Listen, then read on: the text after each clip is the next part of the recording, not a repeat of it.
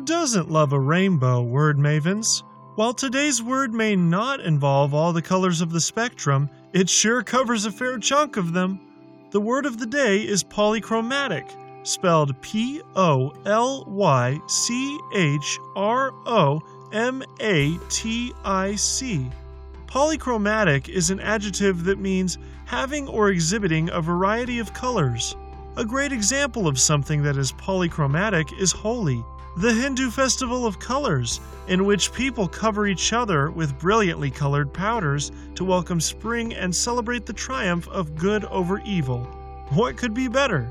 Polychromatic is featured in Susana Martinez Conde and Stephen Macknik's article Chasing Rainbows, as included in the November 2019 issue of Scientific American Mind. In July, the internet exploded with a photo of schoolchildren.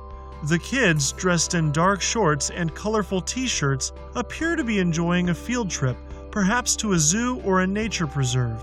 In the center of the image, a crouching girl in a yellow t shirt holds a medium sized turtle toward an adult taking a picture of the scene.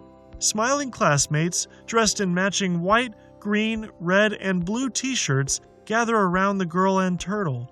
At first sight, nothing seems amiss in the group shot, but a closer examination reveals that the many hues in the background and the children's clothing are not real colors.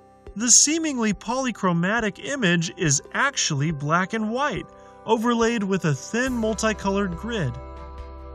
Polychromatic is a compound of two ancient Greek elements, the combining form poly, meaning many, and the adjective chromatic, meaning pertaining to color.